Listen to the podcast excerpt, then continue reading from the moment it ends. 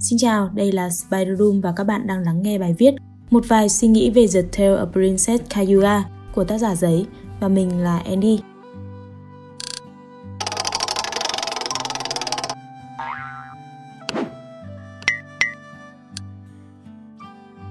Một bộ phim công chúa không dành cho trẻ em, thực sự.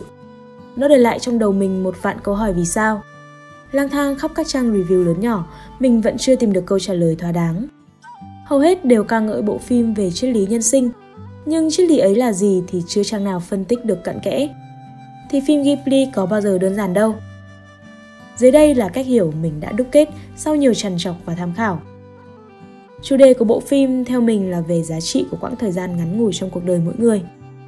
Việc đoàn người nhà trời đưa Kaguya trở về mặt trăng chính là ẩn dụ của cái chết. Khi hay tin sẽ có người tới đón công chúa về mặt trăng, người cha đã quyết bảo vệ nàng bằng mọi cách. Con nghĩ là cha sẽ để họ đem con đi hay sao? Nhưng mặc cho hàng trăm quân lính canh gác ngày đêm, đoàn người kia vẫn tới, đem Kaguya đi một cách hết sức nhẹ nhàng. Cái chết vẫn là một điều gì siêu nhiên quá, vượt ngoài tầm kiểm soát của con người bé nhỏ. Đám rước đưa công chúa đi trong tiếng nhạc kèn rất vui tươi, bên cạnh là tiếng kêu khóc thảm thiết của người cha, người mẹ già. Một cảnh kết xuất sắc của các nhà làm phim, và tiếng kèn, tiếng kêu khóc ấy làm mình liên tưởng tới một đám tang. Theo phong tục của một số nước Á Đông, trong đó có Việt Nam, người ta chơi nhạc trong đám ma với ý nghĩa đưa người chết về với một cõi an vui hơn trần gian khô ải.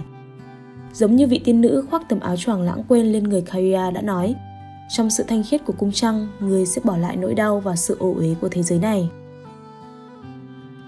Đáng buồn là người ta chỉ thực sự sống khi đã có một cuộc hẹn trước với cái chết. Chỉ khi biết mình sẽ phải trở về cung trăng, Kaguya mới thực sự cương quyết trở về tìm Sutemaru, muốn cùng anh bỏ trốn, sống một cuộc sống tự do. Nhưng đã quá muộn, nàng lặp đi lặp lại, đã quá muộn mất rồi. Vậy Kaguya có nhu nhược quá không khi để người khác định đoạt cuộc đời mình như thế? Thật ra đã có lần Kaguya đứng lên và chạy trốn khỏi sự ràng buộc tù túng kia. Trong lễ trưởng thành, nàng chạy về vùng núi nơi mình từng sống, nhưng tất cả còn lại chỉ là một khung cảnh tiêu điều. Người đàn ông trên núi nói, ngọn núi không chết đâu, đợi đông qua rồi xuân sẽ lại về. Nàng quay trở về dinh thự và từ đó ngoan ngoãn sống cuộc sống của một công chúa. Nàng đang chấp nhận mùa đông và đợi chờ mùa xuân đến. Đó chính là sự giằng co giữa điều mình muốn làm và điều mình nên làm. Việc trở thành công chúa là bổn phận của nàng, một bổn phận trời định. Vàng và vài bóc quý ông lão cha nàng tìm được trong rừng tre đã báo hiệu về bổn phận này, làm tròn chữ hiếu cũng là bổn phận của nàng. Dù khao khát cuộc sống tự do, nàng vẫn luôn chọn bổn phận. Ngay từ khi chập chững biết đi, giữa tiếng gọi búp măng của đám trẻ trong làng và tiếng kêu công chúa của cha, dù có phân vân do dự, Kaguya đã luôn chọn cha mình, chọn trở thành một công chúa. Nàng biết rõ hạnh phúc của mình nằm ở đâu, nhưng không thể làm khác đi. Nàng chỉ có thể tạo dựng chút niềm vui nhỏ nhoi cho mình bằng việc tái hiện một khu vườn nhỏ sau nhà. Rồi mùa xuân cũng đến, Sutemaru trở về, nhưng thời gian ở trần thế của Kaguya cũng hết.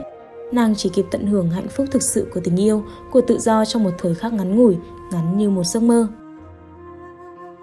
Trong một đời người, đôi khi mùa đông quá dài, còn mùa xuân thì đến muộn màng như thế. Chính điều này làm cho bộ phim trở nên quá sức u buồn. Sau cùng thì tất cả hàm ý tình động lại trong câu hát xuyên suốt phim. Life's time come and go in turn, đời người đến rồi đi. Vậy là chúng ta đã vừa lướt qua vài suy nghĩ về The Tale of Princess Kaguya của tác giả giấy. Hy vọng các bạn thích video lần này. Đừng quên like, share, subscribe ủng hộ chúng mình. Và nếu các bạn thích những nội dung như trên thì hãy đăng nhập vào spideroom.com để tìm đọc thêm nhé. Mình là Andy, xin chào và hẹn gặp lại.